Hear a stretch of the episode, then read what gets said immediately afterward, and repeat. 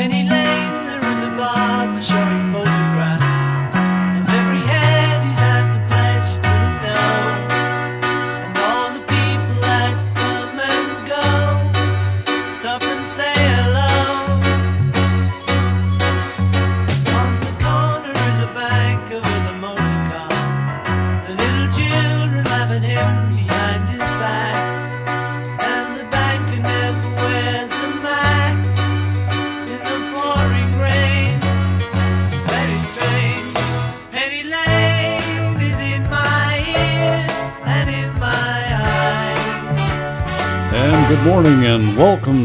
to A Penny for Your Thoughts. I'm Jim Turpin. I'll be here for the next couple of hours. My guests here in the studio this morning are Appellate Court Justice Robert Steigmann, Circuit Judge Michael McCuskey, and uh, Jim Dey, the opinions editor of the News Gazette. All three of these uh, gentlemen have uh, been on the program by themselves uh, lots of times. Now they're here together, and uh, this is a as I like to say, a unique opportunity to uh, talk to a couple of judges and the guy that writes the editorials uh, and the other uh, columns uh, for the News Gazette. So we want you to uh, join us at uh, 3569397, or you can uh, text us at uh, 351 5357. Good morning, gang. Uh, how many times has this been? The three of us together? Is this three or four times? Oh, I think at least More than that, uh, maybe. Maybe, maybe. I want to start out by asking uh, uh, Judge McCuskey if he knows that the Chicago White Sox have uh, have uh, set a record. They're number one in all of professional sports in one category. You know what that is? Uh, isn't the Phillies number one, and we're number two for, for losing lost- games? No, no, no. It isn't losing games. Okay. Declining attendance. Oh yes. Oh, is that right? Our fans only want to see winners. And well, And that's, that's kind true. of unique, isn't it? no, when we win, the fans show up. When they lose, we lose. We don't. But I actually think there's going to be some interest in seeing the rebuilding and seeing when we get all these kids out on the field because I'm glad that we're getting rid of hopefully at the end of the year James Shields who always thrills you if you're a opposing fan with at least 3 or 4 home runs in the first 5 innings and he makes more than 10 million dollars. He's got to go. So, what about the rest of you guys? How's your baseball uh, going, uh, Judge Steigmann? Well, I'm a White Sox fan too. I suffer from the same disease as Mike, and uh, uh, as a long-suffering White Sox fan, my late brother and I, who watched Sox games together from so many years, we had a phrase that used to come into play at the end of the year. It was "back up the truck," meaning dump so many of these guys because they ain't no good, no how. And uh, the White Sox, bless their hearts, did it in the middle of the season this time, and. Uh, there's hope for the future. They uh, have gone with uh, uh, all these bright uh, spots and, and traded the Quintana trade. I thought was a wonderful trade. He's a wonderful guy, and uh, it's hard to say as a White Sox fan. I certainly wish him well with the Cubs because he's he embodies all of what baseball should be about. A terrific guy, and uh, the Sox got a bunch of really good players in exchange, and that was the way trade should be because they're now going for the future. Now, let me add So- something. Some of those old guys you're talking about, they're like a basket of deplorables. Yes. and they all came from the National League. Yes. We started with Dunn and LaRoche and Frazier. And these guys who had these great years in the National League couldn't hit 200 in the American League. It was pathetic. It was bad. about the Cardinals, uh, Mr. Dey. Well, I want to say first of all that I think there's a problem with Bob's theory. You can't back up the truck every year. Well, we discovered that over the course of several decades. You were right. but I'm really not in a position to. slow learners. I'm not in a position to heap too much scorn on the Sox because the Cardinals are. Uh, their their goal this season, I think, maybe is to reach 500, maybe one day a year. Or, but uh, they're they're struggling with mediocrity, and the the good news is they're in a division that's pretty mediocre. So uh, they're not too far out. Although I think the Cubs have really kind of um, are putting everybody else in the rearview mirror.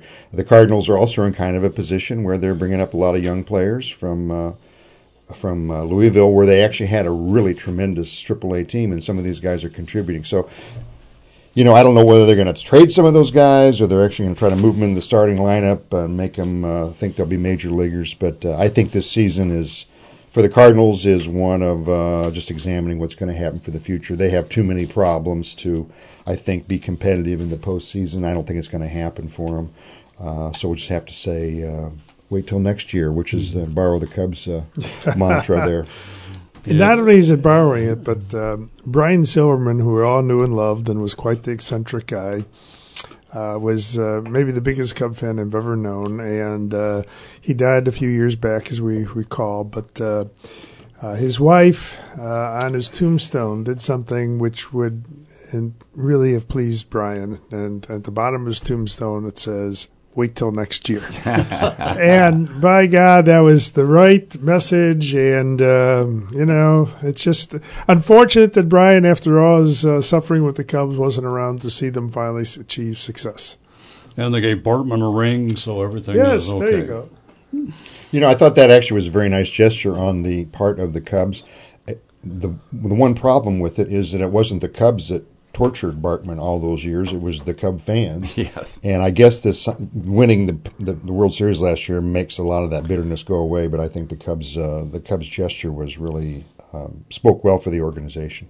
I don't think it's going to matter much uh, who wins there the way the Dodgers are playing. Uh, That's my right. Goodness. In Houston, Yeah, Houston I think is what thirty one games over five Houston, by the way, has got uh, a fellow who embodies all of what's best about baseball. Their second baseman, Altuve, Yes. who is maybe five foot six and doesn't look anything like any professional athlete, but plays the game wonderfully and uh, with excitement and with drive. One of the things as a long suffering baseball fan I always want to see is when someone hits the ball to the outfield and gets a base hit, it's always a double until it isn't. By that I mean you're always mm-hmm. hustling down the first base and turning the corner. So if the outfielder doesn't pick it up cleanly, you got a chance for a double. There's some guys who always play the game right, and it's a wonderful game. And Altuve is one of them. And he's did he hit 400 for the month? He was coming close. And you look mm-hmm. at this guy and you think he's a bat boy. You know, he's so small, but he's he's doing it all right. All right. Well, the uh, Thursday uh, sports line is over, and I want to talk to you about uh, Judge uh, Richard Posner. Anybody This- want to talk about him? You mean the smartest man in the world? The- yeah, the uh, the smartest man in the galaxy. the, tri- the Tribune calls him Mister Smarty Pants. So uh, Chicago's uh, favorite Smarty Pants judge says the Supreme Court should have 19 members, not nine. If you had 19 members, you would inevitably have more diversity. And he says the modern presidents don't think that way, but if the Supreme Court was much larger, they might say, well, okay, we have 19 justices, 12 of them are highly politicized, but we have these extra seven who will uh, will appoint them on the basis of quality, and that would make a big difference. And then last month he talked about uh, mandatory age. He says the mandatory retirement age for all judges should be around 80. He uh, says uh, the should not be limited to Supreme Court uh, jo- uh, judges should uh, not be limited to lawyers because we have brilliant businessmen, politicians, or teachers who could rely on brilliant law clerks for their legal technicalities. Most of the technicalities are antiquated anyway, antiquated qua- crap anyway. He says, uh, "You guys know this judge, right?" Yes. I, and I know him personally from the 16 years on the federal bench. The interesting thing is that Richard Posner did not start espousing some of these interesting items until he figured out he was never going to get the U.S. Supreme Court. And as soon as he figured that out, one of his first things he did was be the only guy in the United States who found a way to criticize Chief Justice Rehnquist as to how he conducted himself at the Clinton impeachment hearings, which nobody was thinking about but Posner. He also uh, has come up with an interesting idea that I don't know if Judge Steigmann's followed. He's spoken in public about this. He's done it in opinions, and until the U.S. Supreme Court tells him it is not the way you do your work, he'll continue. He says, lawyers do a bad job. They hide the issues, or, and they even use a sports term, they hide the ball. Um, judges are even worse because they don't control the lawyers and they don't control what happens. So by the time the case gets to us, it's difficult to figure out. So what we do is have to go outside of the record to Wikipedia, Google, and find other facts and in, uh, issues so that we can get the proper question before the court. He does his own research. And they are doing and citing Google, citing Wikipedia, and Easterbrook follows him. It must be the University of Chicago method now. But they're the only court in the country and the only two people who espouse going outside of the record to scientific places like Wikipedia and Google. Yeah, and it's it's a dangerous business. Um, the parties are entitled to have their cases tried based upon the evidence presented in the courtroom. Uh, Mike and I, for instance, are former trial judges, and uh, he's the trial judge again. And one of the if there's an accident at the corner of uh, Kirby and Neil Street, or a shooting, let's say it's a criminal case and there was a shooting incident that occurred there. One of the instructions that the court would give to the jury is you're to decide this case based on the evidence you see and hear in this courtroom. Don't go out and make your own independent evaluations, such as, you know, I stood at the corner behind the McDonald's there and I couldn't see across the street and start telling the jur- for your fellow jurors about that. You know, maybe you weren't in the same spot someone else was, etc. But uh, if this were your case, Jim, you'd be shocked at the notion that jurors are going to be conducting independent research that you might not know about, that you have no way to look into, and letting that affect their judgment. Our criminal and civil justice systems aren't perfect, but they're by far the best in the world. And uh, they're human institutions, of course, but the idea that uh, Posner and uh, Easterbrook say, well, you know, we're going to go beyond the record made by the mere mortal lawyers because we're so smart. We want to be able to look into this on our own and reach the right decision. And the last thing to mention about Posner is it's not just facts, it's also law in the Constitution, which is, he said, you know, why are we talking about the Constitution? This is an archaic instrument. Why should that hem in someone as smart as me? Right. This is uh, mm-hmm. subtext. And of course, then the, the response would be, well, where do you get your authority from? Isn't it that same archaic doctrine that identifies you as an Article 3 judge and all the rest of this? Th- this is a dangerous area. And it reminds me, uh, because Posner is the embodiment of someone who is our better and knows better and knows what he should do and is so much smarter than we. Uh, there was a 1945 essay that George Orwell uh, wrote in which he described the rumor among leftists that the real reason American troops had been brought to Europe was to suppress English communism, uh, not to fight the Nazis. And he famously noted in his uh, uh, article that, quote, one has to belong to the intelligentsia to believe things like that. No ordinary man could be such a fool. And, you know, as I hear about the stuff going on in college campuses and the claim that uh, we need feminist geography, uh, you know, and how that works, and then I hear Easterbrook and Posner say, you know, we don't need no stinking rules. Come on. We, we can, you, we'll just do our own research and we'll decide the case ourselves. Uh, this is a concept again that uh, no ordinary man could be such a fool as to think this is legitimate. Okay, let's uh, take a call here. Let's go to uh, Bill. Good morning, Bill. Good morning, gentlemen. I tried to come up with a sophisticated, interesting question, but in lieu of that, I come up with pretty simple questions, but something I always wondered about. Um, I know you're allowed to defend yourself in court. I assume that you have to have a lawyer If somebody's representing you it has to be an attorney who's passed the bar exam, etc.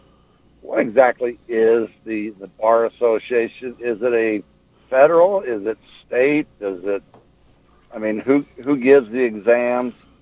Uh, what kind of association is it? And are the rules for different in, in each state? How does that all work? Well, let me respond first the when you hear about the Champaign County Bar Association, the Illinois State Bar Association, the American Bar Association, they have nothing to do with giving the uh, exam to become a lawyer. That actually comes from the Illinois Supreme Court.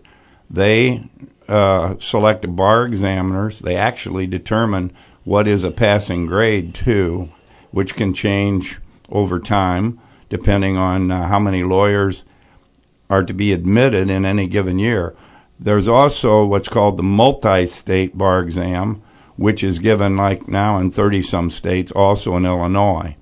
And that I don't know exactly how those people are selected, but the the bar associations you hear of have nothing to do with the selection of lawyers. They're a social and professional organization uh, to design, well, the local bar called the uh, Drinking and Chowder Society. It's a nice group to get together and uh, to visit about things. And uh, occasionally they have continuing legal education programs.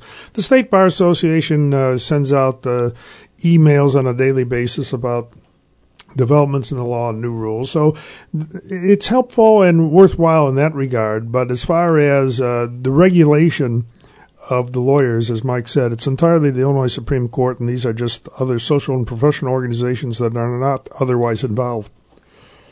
920, it's uh, 80 degrees here at the Radio Center. We need to take our first break right here. We invite you to call at the 356 9397. Bill, do you have anything else? I didn't mean to cut you off. No, no, that that cleared it up. I always, I I figured the associations were kind of separate, but I always wondered what bar stood for too. So. No, there's two meanings of bar, at, at least, right? hey, thank you, Bill. Appreciate the call. Mr. Bond, our first break coming right back. Phone lines open at 356 9397. Castle Heating and uh, Cooling uh, text line is 351 5357. Uh, Jim Dey and I were talking about uh, the uh, local case here, and uh, we decided that it'd be a, uh, good to, uh, to talk to uh, Judge McCuskey about it. Why don't you uh, tell me what you were uh, thinking about uh, the Chinese uh, scholar and uh, kidnapping, murder, etc.? Yeah, this is a, a a good question for Mike to take on because it. I think a lot of people in the community are confused, and the reason I think that is because people in our own newsroom were confused about it. Uh, Ying Ying Zhang, the Chinese girl who was kidnapped and is presumably dead, her her uh, assailant has been arrested. He's waiting trial, and he's charged in uh, federal court with kidnapping, Mm-hmm. not charged with murder. And I want you to explain the jurisdictional issues that come up between state charges and federal charges, because people say, well, they think he killed her. Why isn't he charged with murder? And you can explain what kidnapping, as it relates to a death, uh, how that affects the federal jurisdiction. Well, the interesting thing is the 16 years I spent on the federal bench here, um, sometimes I was confused, as you are, as to why and when they pick and choose a case. Let me clarify that. I'm not confused. Some other people are. Okay, But go ahead. no, I, I, I really was because I can tell you there were cases that they took from the state's attorney's office and they don't talk to the state's attorney. They usually talk to some police officer who's a friend of a prosecutor, and then they decide to take a case. Uh, just because the FBI is involved doesn't mean that they take a case either. Usually it's because of a federal statute uh, or somebody is doing something across state lines. But the feds pick and choose cases very interestingly because the first thing is can we win? Second, we're going to charge somebody so we can win. Now, that may be the whole answer to this. One, it gets national publicity. Two, the FBI gets involved. Three, we decide we're going to handle the case.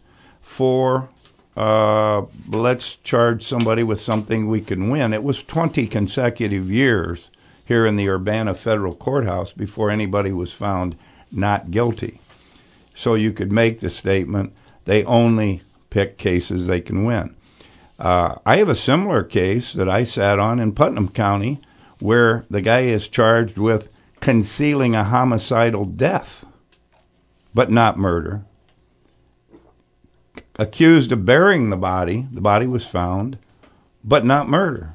And the Illinois State Police have been working on it for two years. And the only thing is, I guess they don't want to charge murder if they don't think they can prove it. And this may be the same situation. Well, murder is a state charge, though, correct? You can have. Uh, You can no, have a murder, you can have murder in federal, Remember, the, one to- of the last things I did as a federal judge was a triple murder from Danville because it was the involved case it. drugs. Right, but but you know, there's federal jurisdiction doesn't always apply in murder cases, correct? The federal jurisdiction, I don't know because I'm not a prosecutor. It may be because she's not an American citizen. I don't know. Isn't it uh, linked to any kidnapping? I mean, if you have a kidnapping and a car is used, so it can go interstate. That, Well, that could be, you could be right there. It this wasn't an interstate, but it could be. I did have the means. uh, yes, car the means. could- I did, if you remember, have the kidnapping of uh, Mr. Aguas, who uh, La Bamba, but when the kidnapper was caught, it was in Indiana, so it had it had crossed state lines there. Uh, see, you're asking me to untie the Gordian knot of the U.S. Attorney's Office where I never worked, but I was always sitting back wondering why this case is in court instead of state court or why they took it from state court. And you know what? I got the same answer you do. What do they say when you call the U.S. Attorney's Office, Jim? Nothing. Not much. we we don't comment on cases, not to you or not to a federal judge. well, I was talking with one of the prosecutors about it, and he was saying uh, that this case has the potential to be a death penalty case because it was a kidnapping that involves a murder, and that that issue will be presented to the uh, attorney general to decide. Now, if it's if it's kidnapping without a death, then it can be up to life. But if it's kidnapping with the death, it's minimum life and possible death. But I presume that uh, they're going to get the murder into this thing somehow assuming there is a, they find a body, whatever. But uh, it's just a question of uh, the feds wanted the case and they found the jurisdiction under the kidnapping charge, and that's why they did what they did. And it might be because of public relations, since it has national sensitivity. well, that could be, yeah. International. right, right. By the way, one other thing to mention, it goes the other way sometimes. Uh, my first really big case as a trial judge was a uh, death penalty case out of uh, Decatur that involved the bank robbery in Decatur where uh, a bank guard was shot and killed. Cornelius Lewis. Cornelius Lewis and uh, his sister uh, and uh, Willie Sangster. Willie Sangster.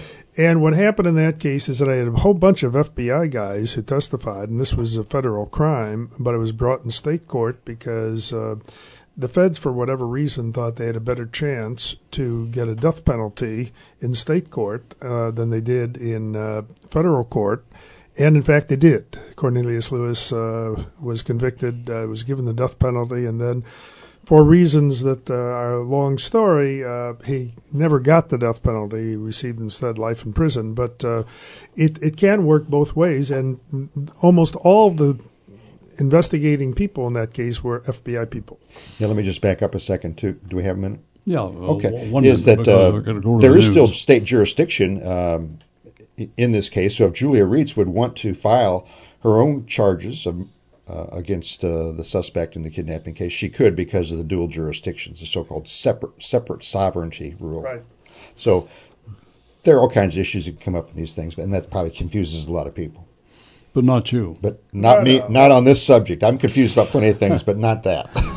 It's uh, 932. Uh, Brian Barnard is not confused about anything. He has the uh, news headlines here. We'll be back with our panel right after that. 936, 80 degrees here at the Radio Center. And JB says, to your White Sox fans on the panel, in 2005, when the White Sox won it all, they averaged 28,900 fans in 81 home games. This year, they're averaging 22,000 fans. So you can see White Sox fans do not turn out even when the team is good. So we should actually move them to Florida, right? Well, I hope not, but uh, Uh, no, the he's poor got White Sox. They're the uh, stepchild. Yeah, the, the- redheaded the- stepchild. of And the New York sports. Mets have the same position in New York. Yeah, it's bad.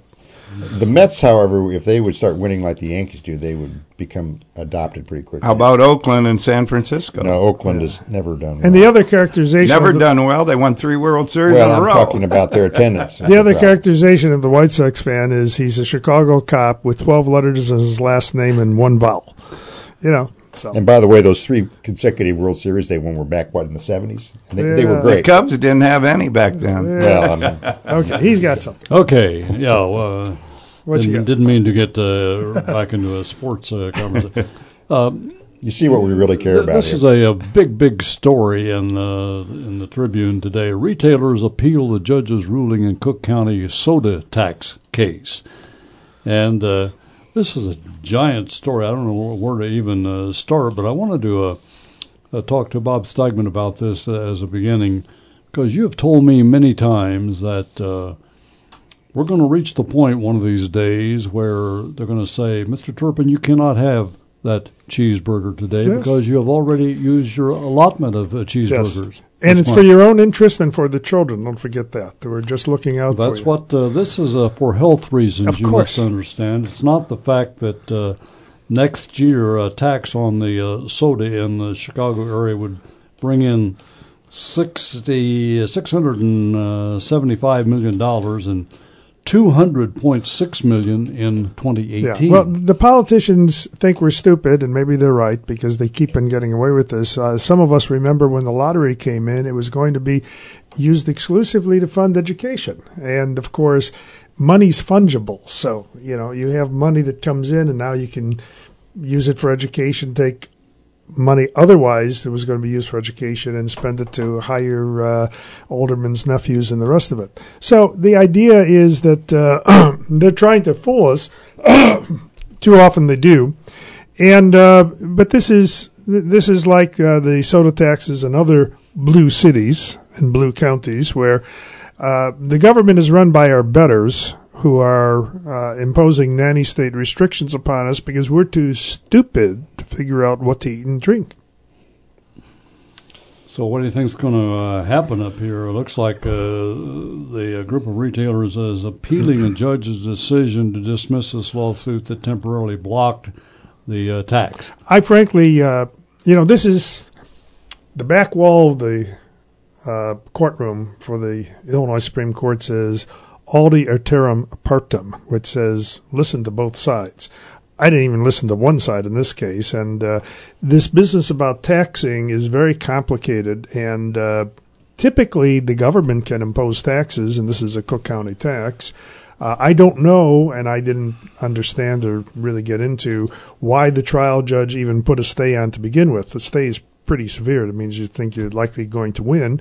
Uh, so, Mike, you have any insights in all this? It No. I, I agree with you. I I've not in 29 years ever had an issue where I could void a tax. In fact, the three times that I've run successfully, I always promise the taxpayers, I will not raise your taxes. I promise that. so I've never had a case where I could not only deny a tax or stay a tax. I it, so I don't understand either side because I haven't followed it.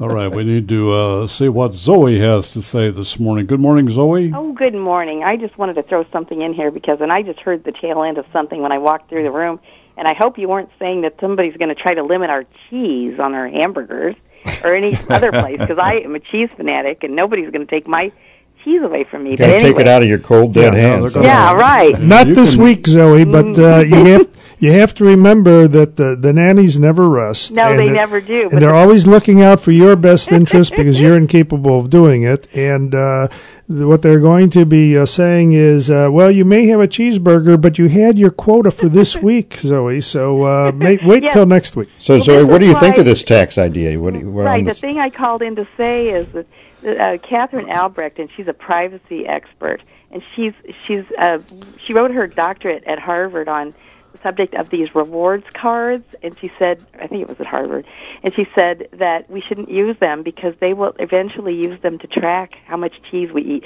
She didn't say cheese, but how much of whatever they don't want us to have we consume, and then they will want to limit us or or watch to see you know how much we are we are using of whatever product they want to limit or whatever behavior they want to stop.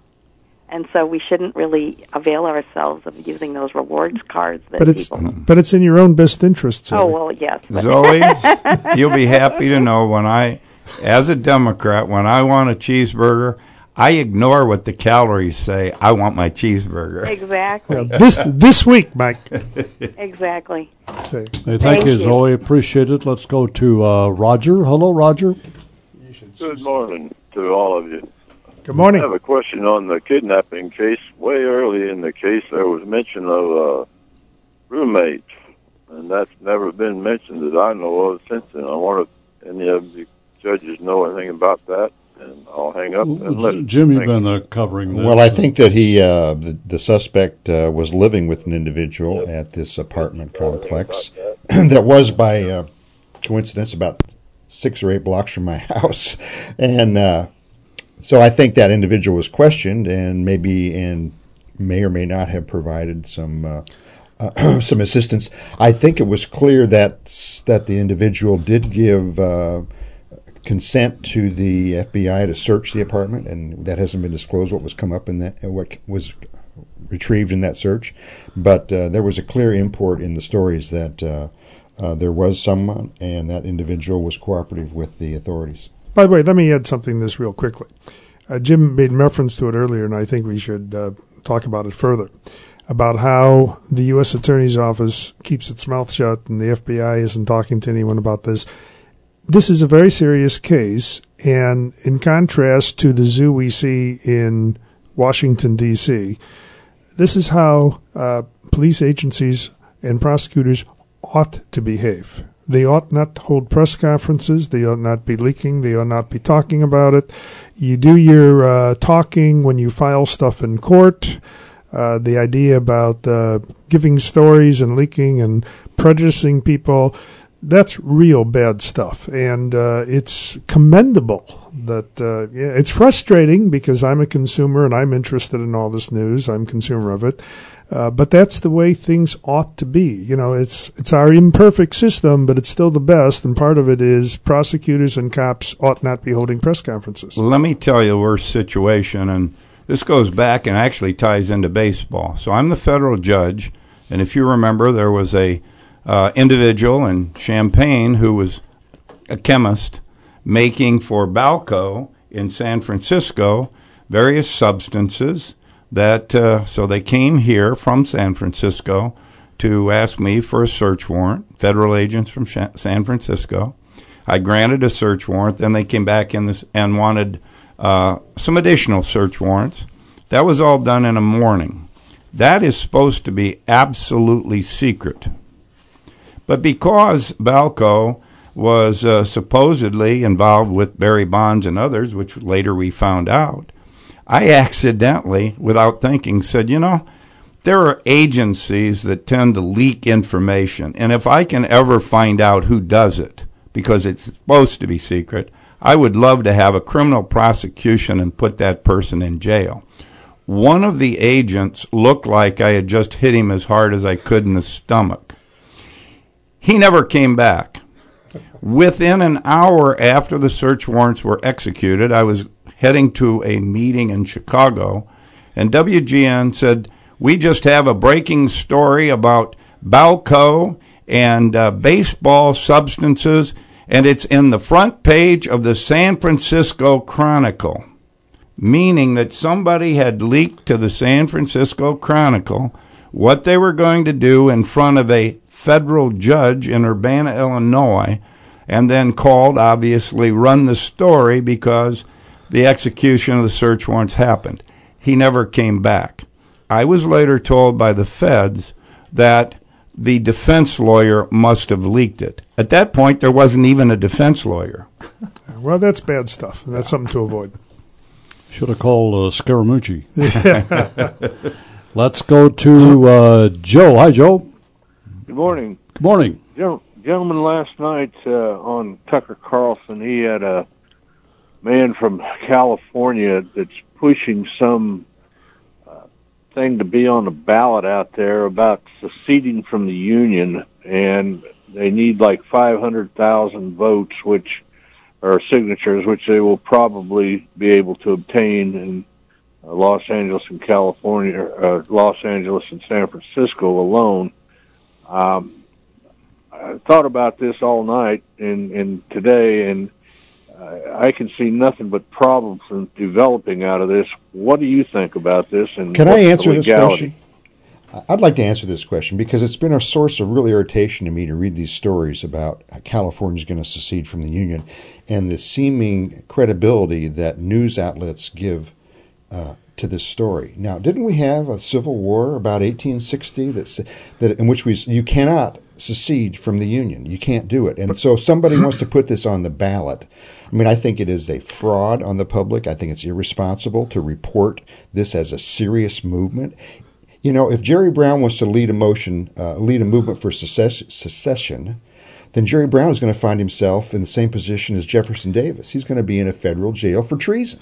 By the way, in picking up on Jim's point, it was interesting. I saw some of this interview last night. This is supposedly one of the leaders in this movement. And Tucker Carlson said, So this is a question for the California voters? Yes. Well, what about the rest of the country? Did they have any say in any of this? Oh, no, it's just us.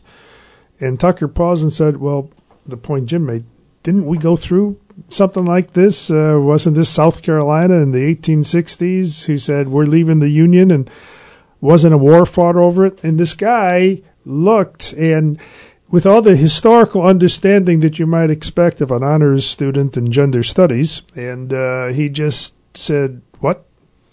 Uh, we have, uh, at least in some of the bars that I sit around in, to keep myself balanced and understand what the Real not people. the real people, not the professors in This- Bloomington this is the uh, Normal. bar association. No, Yeah, yeah, no, a real real bar. bar. a real bar where my dad took me as a kid. in Lincoln, Illinois. yeah, the poor man's country club. The bar in Lincoln. You'll hear people say, "How can we get Chicago to secede from Illinois? They're the problems. We need to get them separate." So if we had all these ballot initiatives that they do in California, I'm sure that'd get on the ballot. Somebody would then think that they can make Chicago secede, but you do hear that from time to time. I would Hey, Joe, the gentleman, I would- uh, Joe, anything else?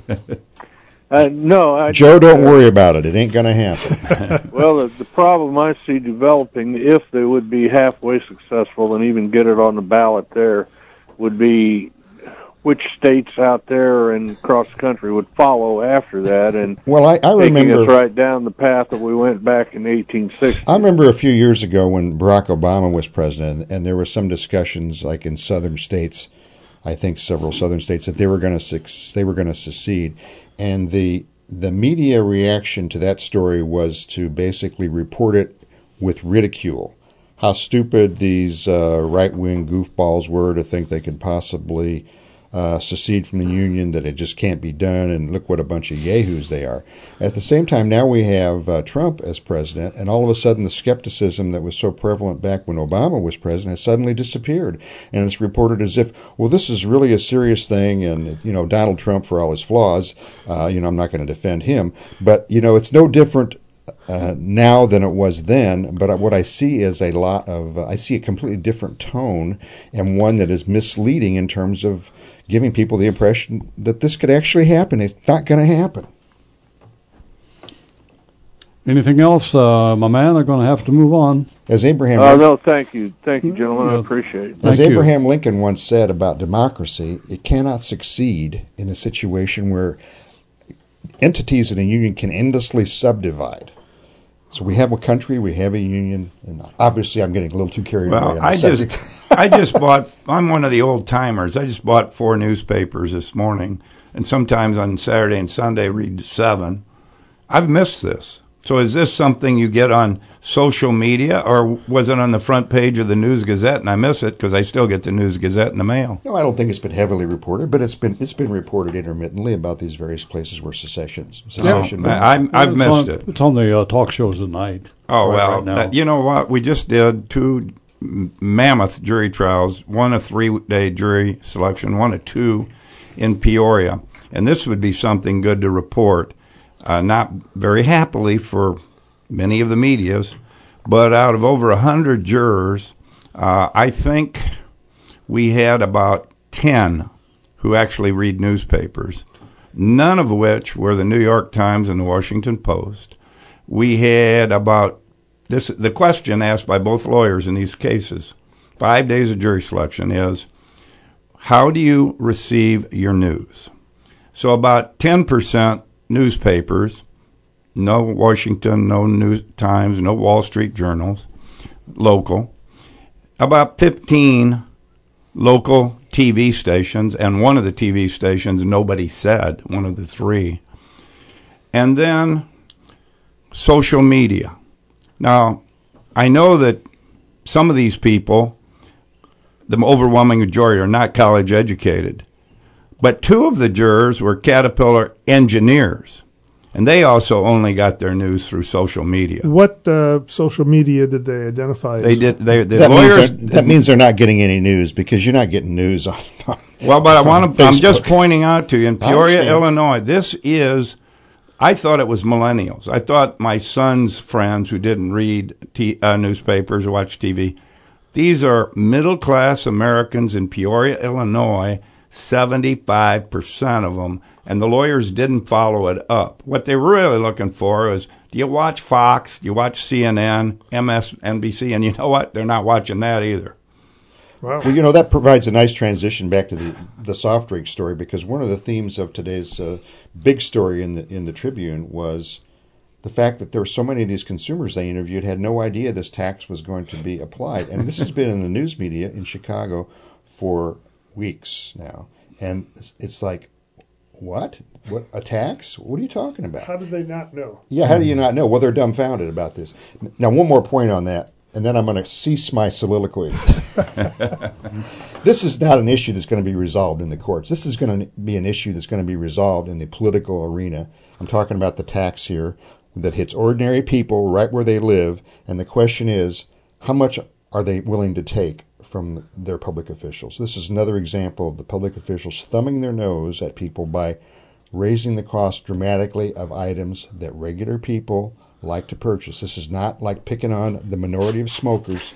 This Yeah. is ordinary Joes hitting them in the wallet, and will they take it and like it, or will they fight back? And I think it's a, think it's a great political issue. I think it's an issue that people could understand. I mean, could you th- think of a campaign slogan to run against Terry or Preckwinkle for uh, this Yeah. tax? I mean, is anybody going to fight back? Well, it's the blue standard of government. Forty years of Madagascar, and uh, what what do you expect? I don't think Madigan had anything to do with this well, tax. but he's he's it's the blue state. you can't blame him for everything, Bob. No, no, I, I think I think we can because there is no Republican Party in mm-hmm. this state. There's no Republican Party in Cook County, so the Cook County Democrats are free to do whatever they wish, including put on this tax. When you ran as a Democrat in 1976, he was already in Springfield. He just wasn't speaker, so you can't blame everything on the Democrats when once you were part of their party. Well, I got smart and abandoned them.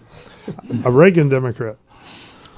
Uh, text here says the soda tax revenue projections uh, will probably not be nearly as high considering what capital goes uh, where it's uh, treated best. Sure. In, Indiana doesn't have a soda tax.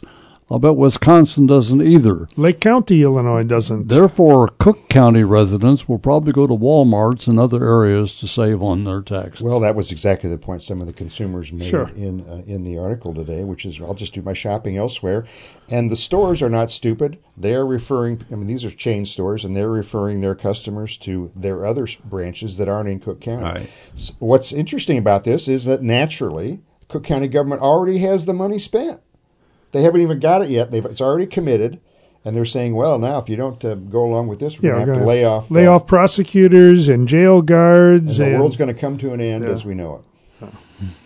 Uh, Sarah says, uh, back to the uh, Chinese scholar, I can't help but wonder are the lawyers for the accused kidnapper of the Chinese uh, scholar laying the groundwork for a possible appeal if he is uh, convicted? They are stressing the fact that he's incarcerated an hour away from them, making it hard for him to participate in the preparation of his case.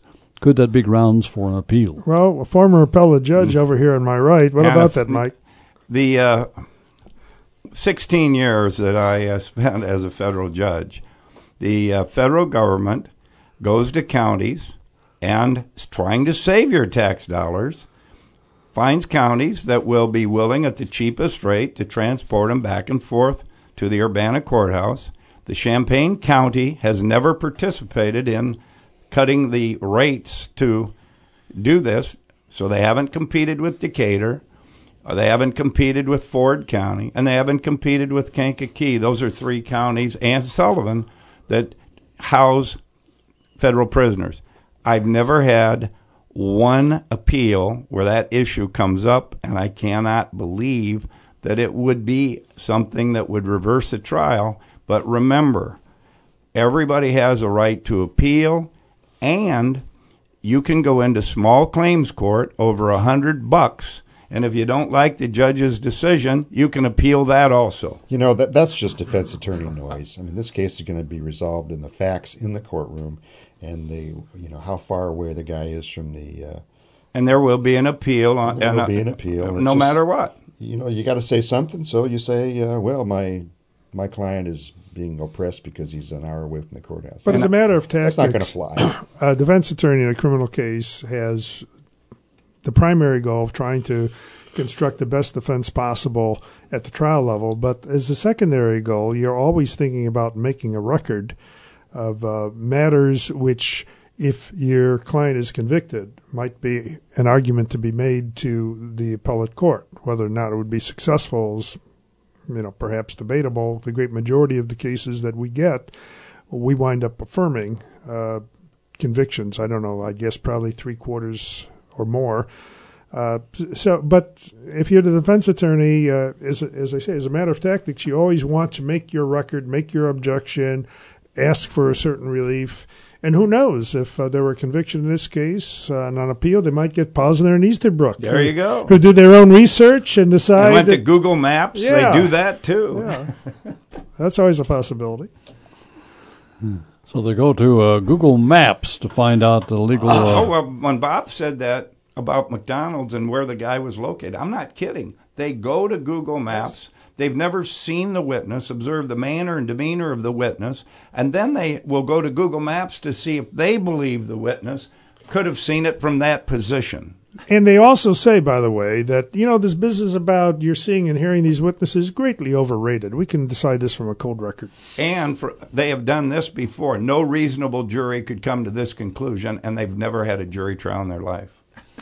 Our time is up this uh, first hour. We're going to take a little break here for the uh, news and uh, weather. Come right back with our panelists, uh, Justice Steigmann, uh, Judge McCuskey, and Jim Dey from the News Gazette here on WDWS in Champaign Urbana. Welcome back to our number two of uh, Penny for Your Thoughts. I'm Jim Turpin. My guests are Appellate Court Justice Robert Steigmann, Circuit Judge Michael McCuskey, and uh, Jim Dey, the opinions editor of the News Gazette. We invite your calls then your text messages. Uh, 356 9397 is the phone number. The Castle Heating and Cooling text line is 351 5357. If you have any questions about uh, what we've been on uh, so far, do get those uh, cleared up if you have them. If you want to bring up something entirely new, that's okay too. But as I said at the beginning of the first hour, this is a rare opportunity to talk to uh, judges one on one, and we can talk uh, the law, we can talk politics, uh, sports. As you know, we've talked about everything so far. So uh, jump right in at any time. I wanted to mention one thing. Uh, we we're talking about social media and uh, where people get their news and so forth. Last night I went to the uh, dress rehearsal of a show they're putting on here at the Virginia Theater. Champaign Urbana Theater Company is uh, putting it on. It's called Joseph and the Amazing Technicolor Dreamcoat, and uh, they open uh, tonight. And it's a marvelous show. The great uh, staging and lighting and good acting and wonderful uh, music. It's really fun to go to and uh, over in two hours with the intermission. But at intermission time, the lights went up, and I looked around, and I'll bet you that 75% of the people in the theater at that time took advantage of that intermission to whip out their phones and start looking at them. And I said, What is wrong with these people? And as I pull my phone out to check the baseball scores, Well, there yeah, you, you got the Cubs and the Cardinals and s- and uh, Milwaukee all playing at uh, one time. But it just goes to show you now. Maybe they're looking at Facebook, or may, I doubt very many people are going directly to a to a news uh, you know a news channel to see uh, what they've missed in the last hour. But there's no question that uh, people have those. Uh, well, you, know, in fact, in uh, in Honolulu, I wanted to, to bring this up. Honolulu is now making it illegal illegal to look at your phone or camera or laptop when you cross the street. it's the first U.S. city to make using your phone while crossing the street illegal. Did you ever hear of that before? Anybody? No, but there's usually at least one person hit on campus every year by a bus while they're doing that. You know, it's one of, that strikes me as one of those things that might be good advice to people, but I would seriously question uh, the wisdom in terms of public policy. I mean, how, how are we going to how are we going to enforce that? It's, The same way I every day I leave my parking deck in Peoria and jaywalk to the uh, judge's entrance, uh, and I've yet to see a police officer get too concerned about that. We've got a lot of laws that are never enforced. know, that just kind of thing kind of breeds disrespect for the law. I think. Sure. Well, I'm sorry, but I'm not going to take the long route. And you're not going to Honolulu anytime soon. No, no, I've never had enough money to get there. No. Oh, don't give me that. He's been in how many different jobs this guy had? I'm just a poor rural judge. Yeah. And most ju- and most lawyers that appear in front of me agree he is a poor judge. Is Anna Wall on the line? Hello, Anna Wall. Morning, Good morning. and it is a pleasure to hear these two intelli- these two wonderful individuals. But I am reading. Are you leaving out Jim Dey? He's one of my favorites, Oh, okay. Now, uh, and so are you, and the, and the gentlemen who are on. But the reason I'm calling is because being a recipient of my Jackson Sun newspaper, which comes from Jackson, Tennessee, and represents points of view from both Kentucky and Tennessee, like where I live, one side is Tennessee and the other side is Kentucky. They're debating about um, the bill, the, the with they're debating, debating about repealing the Affordable Care Act without a replacement. One uh, senator, Bob Corker, is saying that it should be done. My state, uh, Senator Lamar Alexander, said it should not be done, and the, that is the repeal and delay.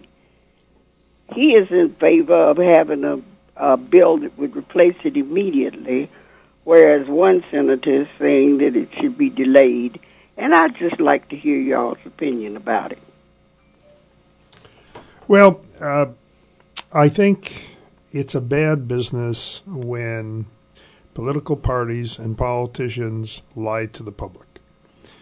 The Republican Party for years has said, indeed, their mantra was elect us and we're going to repeal Obamacare. Uh, John McCain, as recently as a year, year and a half ago, said, I'm the guy who's going to vote to repeal Obamacare. There is no ifs, ands, or buts about it. Lisa Murkowski, all these other, uh, Lamar Alexander, and other people in the House. And um, it reminds me of um, when uh, President Obama and Senator Dick Durbin repeatedly said, if you like your doctor, you can keep your doctor, period. If you like your plan insurance, you can keep your plan, period. And the price is going to go down 2500 uh, I think those were probably lies, lie being that uh, you knew it was not true at the time. Clearly, the Republican politicians were lying because when they said, I'm going to vote to repeal it, uh, they might have been surprised to get uh, a Republican in the White House who was ready to sign it, but it was a lie because they knew then, or should have known then, they had no intention of voting yes. So it's a bad business. Uh, it it undermines and, and it confirms the worst sense of what politicians will say or do, and uh, the Republican Party has really uh, demeaned itself in this instance. I'm going to ask Jim Dey if I'm wrong. I think during the campaign, candidate Trump said, I'm going to repeal, replace it, and make it better. And I think he said the same thing as president that we as Republicans will repeal it, replace it, and make it better. It not just a repeal, but replace and make it better. Am I wrong? No, I think that was clearly the uh, the promise over and over again about we're going to repeal and replace Obamacare, and But make it better. well, of course, they're not going to make it worse intentionally. No, that's, right. That was the ar- that's the old argument. politician to say, if you if you elect me, I'm going to come up with a program that's even worse than what we have right now. Well, that was the argument. Is it worse or is it better? And McCain then Well, said, there is no plan. McCain said, I want to send it to committee and get both parties to work on it. Uh, that didn't work in the first Clinton budget that not one Republican voted for. That didn't work in the Obamacare that not one Republican voted for. So why, in, on a repeal basis, would you expect any Democrat? They but- haven't been agreeing on anything for years. But Mike, you're being too kind to them. I No, saw. I, I'm, you're being a little too negative on Well- the Republicans well, let me- because they promised to make it better, not just No. repeal. No, I saw the McCain campaign speech. I'm going to repeal Obamacare. When did he say that? The Hold- last hold, time he on, ran. Hold on just a minute. Uh, Anna Wall, do you have your radio on? Oh. Yeah. So the I'm I- gonna, I'm, I'm gonna cut her off. That's uh, very uh, distracting. I'm I know she's probably having a easier time to hear it on the radio than on the phone, but uh, nonetheless, it was uh, it was. Uh, go ahead. But uh, this guys. replace and make it better was was a later addition. The short comment was, "I'm going to repeal it," and in fact, the all of these people voted to repeal it and put the bill on Obama's desk. That's correct. That that is So- what they did for eight years. Yeah. So was that all just showmanship? Apparently so, because once it becomes real, Well, they McCain did. and all these others back off and say, "Well, we didn't mean it." They did that when they didn't have a majority. They knew that it wasn't going to be signed. Uh, so it's interesting when they've got 52, they couldn't get 52. Well, but the, the point is, the Democrats somehow were able to hold it all together when they passed this abomination uh, eight years ago. They didn't have a Republican vote. Well, the Republicans at that point knew that Obama wouldn't pass it. Now that when they see the point, is anybody going to lose their insurance? They got scared. 52 members of the U.S. Senate who are Republicans all voted to repeal Obamacare At one point, yes, or they did. promised that they would if elected. Yes, they did, and Senator McCain will not run for reelection, so Well, that's you not know, a big deal. I'm not That- sure what you guys are actually disagreeing about because I think you both uh, say the Republicans promised certain things and they didn't uh, actually Well, meet it's it. it's political corruption. It happens. It's called political puffing. There's never been a candidate carried through on all his promises, including the contract for America that got Newt Gingrich Speaker of the House. When you say puffing, I think you're really being very kind there. That's No, I- being misleading. Well, Absolutely. Then what you're saying, Jim, is I may be truthful. Every politician will lie to you to get your vote, and they have since the beginning of this country. Is that what you're saying? I think that's true. I think it's true too. Well, I th- I think So it's both parties. It's It everybody that runs. it caters to the most skeptical and cynical, and we just Well, prove we them can right. be skeptical and cynical about you. I've always run as a Democrat. You have run as a Democrat and a Republican. I'm the essence of bipartisanship. There you go.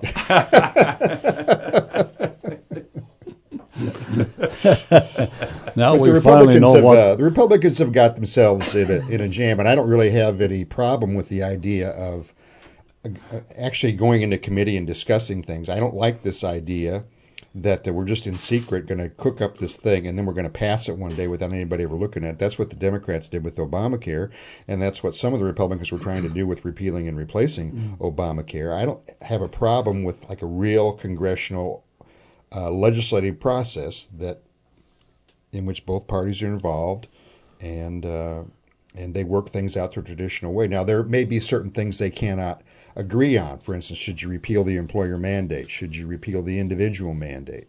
Uh, there are going to be things they don't agree on, but certainly they can do some things to uh, to uh, improve the problem. And I don't think it was necessary. You know, if you if you want to expand the welfare rolls and put everybody on Medicaid, so that one in four Illinoisans are on Medicaid, okay, you can do that. But why do you need to to mess with the individual private insurance marketplace in the process of doing that? I think the parties, the Democrats showed that when you try to create when you try to create the perfect private enterprise. Uh, instead of letting the market work, all you get is chaos and failure. The other problem is another manifestation of the Republican Party's failure that I think is uh, awful and will come back to hurt them.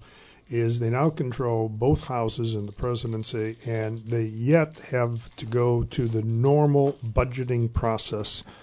Uh, instead, they're still with this ridiculous continuing resolution stuff to fund the federal government.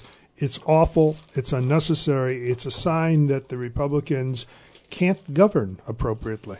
Did you uh, notice in the uh, the headline in the News Gazette this morning that it said that the Blue Cross Blue Shield and uh, Health Alliance are all asking for a 41% increase in premiums for the next uh, time it comes up. It'd be effective next uh, January if indeed they get it.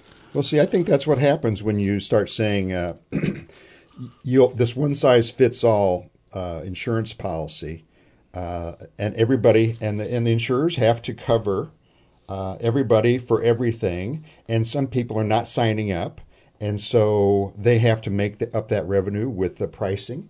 And it, it's a complete. Uh, I mean, I think, I just think they have failed by trying to regulate uh, the private private market. Let's uh, go to the uh, phones for Richard. Uh, good morning, Richard. Good morning, Jim, and uh, good morning, our guest. hey, I appreciated uh, Judge Steigmann's being uh, characterized as a true bipartisan. I think. I uh, I've called in because I, I want to cite somebody that neither of you have ever seen in court. I don't know his name. He's a citizen who uh, I would say walks according to the dictates of a clean and honest heart. Two days ago, I left the city of uh, Homer uh, after a doctor's appointment, and I had carelessly left my billfold perched between my truck mirror and the glass uh, due to an accident. I dropped uh, some stuff, and I was down picking it up and put my billfold there. Well, I drove back to Champaign for another doctor's appointment, and uh, there I discovered I didn't have my billfold. And so I retraced my steps back, and I found my billfold on the highway. But I found it short of uh, some credit cards, two hundred and seventy dollars, roughly two hundred and seventy dollars in cash. But they did leave my driver's license. I, it looked like somebody found it and then put it where I would find it on my on my way back to Homer. Okay, what's the uh, question here, Richard? Well, I just want these guys to know what honest people are out there, and they don't always deal with crooks. Yesterday, one of my postmen uh, stopped me and said that a guy from Allerton had come to Tuscola and returned the money he found blown somewhere along the road and credit cards, and um, he was able to get my name. And I, I just, I was flabbergasted. I just, I just uh, decided, well, you know, this was uh, carelessness on my part. And I, I don't know who the guy is. He wouldn't leave his name with the police, but uh, I want to want to shout out. There's a guy in Allerton I'm going to try to find and say, guys, you don't have to worry about him. If we had more people like him, we wouldn't have near the use of uh, force that we have. You're going to give him a reward, Richard? I will if he'll accept it, but he wouldn't even leave his name with the police, Jim. So Mhm. that's, Yeah, that'll he be didn't hard. want any notoriety, but uh, somewhere somebody's hearing it. Hey, that's my neighbor. Maybe, Well, next time I see Great, Diogenes, great I'm story. direct him to Allerton. It, it is nice that we have a good story occasionally. You know, one time I lost my wallet and I thought for sure it was gone, and I went to the was the Chancellor Hotel at the time, and I. I said, "Has anybody found a wallet?" And they picked this wallet up, and they said, "Is this your wallet?" And I said, "That's my wallet." And I was thanking God. I said, "Oh, this is amazing." I said, "Who turned it in?" A priest found it. Let, us go There to go. uh, That was good luck. Let's go to uh, Brenda. Hi, Brenda. Hi. You have a question or a comment? I have a question. Um, the Illinois law had just made a new thing about FOID cards, going back about domestic battery. And the it, it was only going to go back like 10 years or something. And I was wondering how they can take and take somebody's FOID card, not for domestic battery, but just for battery, 40 years ago. I have no idea administratively how that works. I do know that there's certain convictions that will v- take your FOID car away, card away, but I have no idea administratively how they go retroactively or how they even find that. I, I agree. I'm, I'm not sure either. I will say that I've seen some cases, some litigation recently that's reached our court uh, on uh, efforts to take away FOID cards and others to get it back. So there is judicial review of this matter, and uh, if uh, someone thinks a FOID card has been improperly revoked, he could file for judicial review in the circuit court and maybe if he loses there, get it to the appellate court. Let me throw one in that'll be a curve for most people because most people aren't aware of what happens with an order of protection. An order of protection goes to police agencies and to a state uh, computer system, and it is available. uh, An order of protection that involves violence or a conviction for domestic violence the federal Okay. government is allowed to come and take your guns under federal law. I've never seen it executed, probably because the feds have plenty to do other than that. But that is a consequence of a domestic battery, order of protection, and conviction. And uh, here is a text that says, uh, "What are the laws locally for whether law enforcement can legally set up a to uh, check speed with radar from private property?" I've always understood that unless invited, it is not legal for law enforcement to use private property to set up radar speed enforcement unless invited to do that on that property. Please clarify. Is that the person that didn't like the police on their property? You have every right to go tell them, move your vehicle, you're on my property, and you don't have permission. But I actually do know that there are some people who believe that they're speeding in their neighborhood and will allow the police to sit in their driveway to slow down traffic in their neighborhood. But there is no such law that says if you are on private property, you cannot run a radar gun. I think Mike's right. Well, how about that? First time for everything. First time. yeah. Stop it the is uh, clock. 10:30. We have uh, several callers waiting, but it's time for the news headlines with uh, Brian Barnhart. Back after that with our panel. It is 10:35, 83 degrees here at the Radio Center. Our panel continues right up until 11 o'clock. You're invited to uh, to join us if you'd like. It's Appellate Court Justice Robert Steigmann, Circuit Judge Michael McCuskey, and the opinions editor of the News Gazette, Jim Dey. And uh, Tony is next. Hi, Tony. Hi, what did you guys think about the latest um, tweet from Donald this morning, our president? Um, it says our relationship with Russia is at an all-time low and very dangerous. You can thank Congress, the same people that can't give us health care. It's nothing's his fault. Everything is everybody else's fault. So, what are you guys' thoughts on that? Didn't he sign the bill? Well, I, it, this gives me a chance to discuss one of my favorite topics, which is the claim of collusion uh, with the Russians uh, regarding this uh, cam- the 2016 campaign. One of the wonderful things about being on the appellate court and courts in general is we require precision of terms, we require precision of analysis and thought, and uh, uh, it's so lacking in this whole instance. And one of the things that uh, I've mentioned on this station in the past with regard to the collusion aspect is to say, and I've never heard this really pursued except by Tucker Carlson once with some collusion uh, guy. Give me your worst case scenario. Explain to me what you think might have happened. The very worst case where the Trump admini- the Trump campaign could have colluded in some fashion with the Russians in uh, to affect this uh, election. You tell me what you think it was.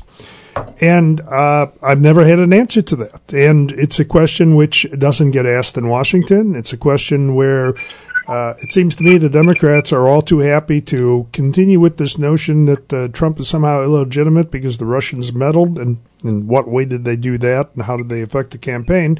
Uh, but one of the aspects of that, uh, which is not surprising, is that Russia, who is a major player in the Russia on the uh, world stage in the Middle East, uh, with North Korea and otherwise, uh, is the victim of an effort, and I think uh, Trump has got this right, by Congress to demean him, to damage him, to portray him as awful, and to uh, damage our relations with him so that apparently there was one guy I think in the New York Times yesterday said, "Gee, why? How is it that our relations with Russia are as bad now as they were maybe uh, at any time during the Cold War?" Well, you know, maybe it's because of all of this business about how they're so awful and. I'll raise the question again. Maybe some caller will say, in answer it in a worst case scenario. What exactly was this collusion? Don't use collusion or meddle because these are terms of imprecise meaning. Tell me a specific fact you think in a worst case scenario might have occurred. Well, all I got to say is anybody that thinks historically, after World War II to today, that Russia is our friend or China is our friend is making a big mistake. They're not our friends. Well, they don't have to be our friends, but they, we don't have to make them into our worst enemies. We want to deal with them, for instance, in Syria. We want to deal with them. This North Korea thing is pretty scary, and Russia is one of the two countries that borders North Korea and might have some influence. All right. Uh, thanks for the call. We'll go to uh, Don. Hello, Don. Hey, good morning, gentlemen. Uh, I believe what's going on here, the way they, they describe it is uh, Trump's playing 3D chess, and everybody else is playing checkers. You know, actually, I have a I have a problem with that theory. He strikes me as so so impulsive and uh, uh, unduly sensitive that that that uh, the, this notion that this is some grand scheme on his part. Uh, I just I just have a hard time with that. I do think I that know. he I do think, however, that he knows how to uh, distract the press with some of his uh, with some of his tweets and change the subject. But but it always seems to me like he's changing the subject towards something that's maybe not as good for him as he thinks it is. But uh, I, I'm not buying the notion that he plays chess while everybody else is playing checkers. I agree with Distracting the Jim. Somebody distracting the press? That's that's that's outrageous, ain't it? Uh, and there's a Well, that's easily done. It's very easily done. There's a there's a reason Obamacare was passed midnight on Christmas Eve. There's a reason for that. And uh, Mr. McCuskey, I, I don't remember you reacting to Obama when he was recorded telling uh, Putin things will be di- be different after I get elected. I don't remember any outrage about that. Did And you call me and ask me about that so I could respond? Uh, no, I didn't. Well, uh, then how could I respond to something I was never asked? Well, if you're outraged, you respond, don't you? I'm Uh, not outraged about much of anything because you're supposed to be rather uh, even tempered as a judge to listen to both sides and make a decision. And you know what? I did not get elected to be a politician and respond to whatever you want me to. I'm here to ask legal questions. That's not a legal question. It's a political well, you're question. on a case, and you're. Res- I'm not. were- I'm not allowed to respond on to you. To respond. You Uh, want me to agree with you? I'll agree with you if you'll hang up. The, the collusion is Comey and Mueller. Why? I want you guys to explain why Mueller don't. He's going to get fired. The law says he should recuse himself. He should. recu- the- He should follow the law. I know Ken Starr did that too. What about the law? Ken Starr and Whitewater. How long did that go on? Uh, we're here now, Bob. Okay, thanks, uh, Don. Let's go to uh, Stan. Hi, Stan. Good morning, gentlemen. Good morning. I, I, I'm tempted to respond to that last caller, but I want to make my point instead. That would be a good Uh, idea. I- and my point, uh, first I'm going to make a comment about the, how bankrupt the leadership of the Republican Party is, and then I'm going to use the Affordable Care Act as my example. Um, the the re- leadership of the Republican Party nowadays is totally bankrupt. Back in 1860, the Republican Party at its leadership was the party of the poor, downtrodden, and working man. In the 19, at at the turn of the 20th century, the Republican Party was the party of the middle income people because they gave them all of these great national parks that we have. And now we have a Republican Party that is a party at its leadership that is the party of the tyranny of the minority. The Affordable Care Act took 14 months of open negotiations to be uh, passed into law. There were more than 43 open hearings or town halls where people were able to give their input. Doctors, uh, pharmacists, care providers, people with disabilities were able to give their input. We have now got a Republican Party that did everything they could to sabotage it, even though the Democratic Party did everything they could, including the, allowing the Republican Party to put poison pill amendments in the Affordable Care Act that would cause the Affordable Care Act to be less effective than it could be. And now we've got a Republican Party that acts through the tyranny of the minority so that they can take away care from 20 or 25 million people, increasing the number of deaths of middle income and poor people by 20,000 a year at least. And we have a Republican Party that has not had one open hearing on this Affordable Care Act repeal or replacement bill. Okay, uh, Stan, I'm going to have to. Uh, if, you, if you expect to them to, uh, if you expect them to uh, respond, I'm going to have to uh, cut you off and uh, let them respond to that if they, they I care think to. we, I think we ought to let Stan and that uh, previous caller. We should arrange a Yeah. cage match. For them. Well, they did have questions, I think. Well, what's interesting is that uh, the Republicans, in fact, passed nothing to affect Obamacare. So the idea that Obamacare is being damaged by Trump and the Republican Party isn't true. And we're in a position where uh, this morning's News Gazette showed the effects of Obamacare being a proposed 41% increase uh, by, uh, I think it was Health Alliance. And uh, and Blue Cross Blue Shield. and so we're in a situation where uh, it uh, Trump has said and others have said that uh, this thing is going to collapse of its own weight, and I'm afraid it might. Well, one half of Obamacare is working swimmingly, and that's the half where you just put, uh, or more than half, where you just put everybody on Medicaid, and you know that's people are on Medicaid, so they have some form of uh, health insurance. The other aspect of it is the is their attempt to create this kind of perfect private marketplace of insurance, uh, which has failed miserably, where people have to pay exorbitant uh, premiums for virtually no coverage at all, and that's why people aren't buying it because they can't afford it. It doesn't work. Let's go to uh, Bob. Hello, Bob. Hello. Is, is the judge on there? We got two of them. Fire away. I ha- okay. I have a question. Uh, now, uh, I just heard recently on the news. Uh, I think the young man was only 16 years old. Was hit by a car after nine o'clock. Okay, my question is: After 9 is that p.m., you mean? Is that driver completely at fault, or is there still in the book rules of the road that a bike is to, after dark is to have a light? So, can can a person be at fault on the bike if they have no lights on their bicycle? Yes.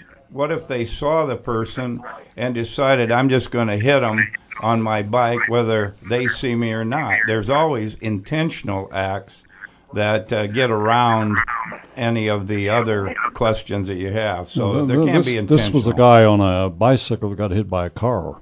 Well, well, it- well, there's all kinds of facts that aren't here.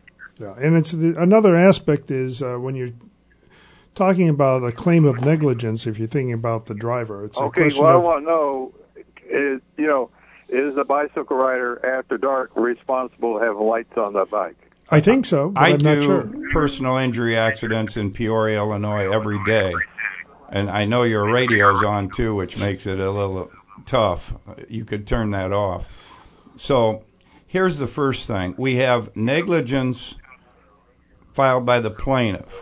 We also have what's called contributory negligence, which comes into reducing, where both parties are negligent in various manners, and the jury has to decide who is more than 50% negligent in the case. So it sounds like you've got a case where everybody's a little negligent, and it'll be up to the jury to decide how much in apportioning that. If it gets that far, because Well, oftentimes it these things get yeah, settled isn't- short of It trial. isn't, isn't in the court. Nobody. has No, I mean, it's any- usually decided by the insurance carriers. Yeah, they'll settle. Now, very few of these ever go to court. As far as, uh, as far as the rules are concerned, uh, if you have a, uh bicycle, you follow the rules of the road, uh, the same as automobiles with regard to uh, safety. And Well, Jim, you're a big bicyclist. Well, you have lights to on your bike? drive- absolutely. I, no, I don't have lights on my bike, but I don't ride it in the dark either. And uh, Ed, let's uh, here it's ten forty eight. Let's take our last break here. We'll come back and talk some more. We're back in our final uh, ten minutes or so with our uh, panel th- this morning. They are Bob Steigmann and uh, Mike McCuskey and uh, Jim Dey. We're taking your calls. We've had a lot of good ones. Still have time for another call or two. So call us at uh, 356 9397. Text us at uh, 351 5357. And a text question Why is Illinois the only state that doesn't recognize adultery? And when are laws going to actually change for the better for the children? Is that true? I don't know that adultery's ever been repealed or found unconstitutional. I think adultery was in there. Then there's what's that one heart balm where you you have overcome the other person by how you uh, interact with his wife. There's Yes. all Well, alienation of affection. Alienation, Yes, yeah, there's all kinds of stuff that haven't been set aside. Yeah, I, as a matter of fact, many years ago, uh, back in the '80s, I proposed a lot of legislation that got enacted, and I was thinking, well, maybe how would we clean up some of this stuff? And I proposed the bill uh, that got introduced that was going to repeal a bunch of laws, like looting, which no one ever charged with because it's a lesser offense than burglary and harder to prove, treason against the state of Illinois that no one's ever charged with. I don't even know How what that about would the be. Bastardy Act, Bob? Yeah, know, and I think one of them also was adultery, which I think is still in the criminal code, and saying this is silly and we ought not have it. And the result was the legislature repealed nothing. Well, because they don't want to be accused of being Yeah. for adultery or for looting. Yeah, soft on treason against the state of Illinois. And I remember saying in Springfield, "Does this mean you're a fan of Michigan football?" I don't know what what that would be. Well, the question is, uh, why is Illinois the only state that doesn't recognize adultery? What does that That's- mean? that's can't believe, true I then, can't right? believe that. I don't even know what that means. It's I think it's still in the book someplace. Okay. Well, you know what they say about adultery is that if, if you see it, you recognize it, right? you know it when you see it. kind of like obscenity. Yeah, you're bad. And we go to uh, Frank. Hello, Frank. Hello. Um, just a couple things, real quick. You know, with the judges, um, I believe they're admirable men, and you know, or You might want to rethink that. on- Thank you. Um, when people come on the radio and and talk about, well, you know, Trump did this or Trump did that, but what about Obama? Um, I think you know, I'm looking at it from uh, justice side is, you know, it doesn't matter Republican, Democrat, conservative, liberal, center. Let's whoever's breaking the law, let's investigate it. Let's find out who's who's doing the things wrong, and get all that garbage and trash out anytime and anywhere that we can. Um, and especially in the here and now. And uh, of course, if we find stuff from the past, you know, bring that on board also. But It seems like so many times people try to justify what's going on now by, well, yeah, he did it, but look what they did back then, and that's just to me so wrong. It, it, we need justice for both parties. You know, we, the people deserve better in this country. Well, I certainly don't disagree with that. The problem you have is that the, you know, whenever you have these kind of issues come up, the partisan in- interests always uh, come to the come to the surface and affect how the uh, how it's handled. Yeah, given given the current situation with Republicans, maybe the new campaign slogan will be "Vote Republican" because Pelosi Democrats would be even worse. Not exactly a catchy campaign slogan to drag out the voters. Yeah, your bump, bumper sticker would have to be quite large. Yeah, yeah, they'd hey, we're not good, but they'd be worse. Uh, That'll get It- them it's out. kind of the fox watching the hen house, you know. I mean, they get to decide what's investigated and what's not, and what material comes out. And is, I, yeah, I don't know. It's we're just. It seems like we're in a big mess in this country, as Well- we well, probably you- have been before. If you recall, when uh, Edwin Edwards, the notoriously corrupt governor of Louisiana, was running for election one time against the uh, former Klansman David Duke. David, David Duke, uh, his uh, I think what he had a, quite a sense of humor. He had one of his bumper stickers was "Better the lizard than the wizard." And the other one was vote for the crook. It's the right thing. Yeah, it's that's right. important. Yeah, vote for the crook. He's also the guy who once said famously when he was running for re-election, "The only way I'm going to lose this race is, is if I'm caught in bed with a dead woman or a live boy." Correct. Yeah, that's it. Right. And uh, I know uh, somebody here at the radio station that every time we start into these uh, talks, uh, all it doesn't matter what we're talking about, the politics, government, whatever. The the only answer is they're all a bunch of crooks. That's Well, Well, let me- there's let me- some merit to this. who uh, says that in there. Hello, Yeah. Ed. well, Jim, let me tell you the one that does amaze me. How many people say there's no difference between the political parties? They're all the same. And you hear that every once in a while. And it's like, I don't even respond to that because if that's what they believe, they haven't been listening to anything. Well, you know, there is a. Let me argue with you a little bit on that. I think there, there clearly are differences between the parties. I think what people say when they say they're all the same is they all mean they're just a bunch of self-promoting, uh, self-interested, selfish people who are looking out for themselves can't and not believed. the public interest, and they cannot be believed. I think, and I think there's merit to that. Well, we don't Particularly disagree in Illinois. that we also have already agreed before that most people running for office will say anything to get elected. How about as we reach our time to conclude on a, a bright note, uh, the 1950 movie Harvey, James Stewart's character Elwood P. Dowd, his advice. My mother told me in the world you must be oh so smart, or in this world, oh so smart or oh so p- pleasant. For years I was oh so smart. I recommend pleasant. Isn't that great advice? That's good. Let's go to uh, Brian here. Hello, Brian. Hello, guys. Good morning. Well, the Republicans do have a majority, but it's really not a working majority, as we can see. Yeah, I in mean, the Senate, fifty-two forty-eight. Yeah, there's always been a couple of three squishy moderates in there, and uh, John McCain having the uh, rapid form of cancer that he does have, there's there's probably a good chance he may not last another year. And uh, if that happens, could they appoint uh, somebody to replace him and then uh, maybe have that extra vote that they need? The governor, I, th- I think, the way it usually goes is the governor of the state will p- will appoint someone to serve until they can hold a uh, an election, and that would be probably on the two-year cycle. So that uh, that is a possibility then. Oh yeah, absolutely. Brian, let me throw this in. Just to be, I just just as when Jeff Sessions resigned uh, to become Attorney General, the governor of Alabama appointed a replacement for him to serve until the next election, which they're going to have soon. Let me throw this in quickly, Brian, and everybody that's listening, and that is no matter what the Republicans do in the House of Representatives, they will keep their majority because there are 26 states that have Republican uh, House, Senate governors who have remapped their states to the point that there's not going to be a change. And if you remember, the Democrats looked at these early congressional seats and said we might take them. All they did was reduce a 70% seat to a 55% seat. So 26 states are already set up that it's going to be tough for the Democrats to do anything in the House. And there's only six states, we're one of them, where the Democrats control everything. So the overwhelming numbers are going to save the Republicans in the House no matter what happens in the Senate. Judge McCuskey, uh, when will you be available uh, next time? Well, that'll depend on when somebody settles a trial because pretty much every week we have a trial set in Peoria County. And we're better off, though, than the criminal courts. We're now up to three criminal courts, usually doing a murder case every week. I want to mention quickly, it's wonderful of Mike to come all the way from Peoria to do this, and I want to thank him.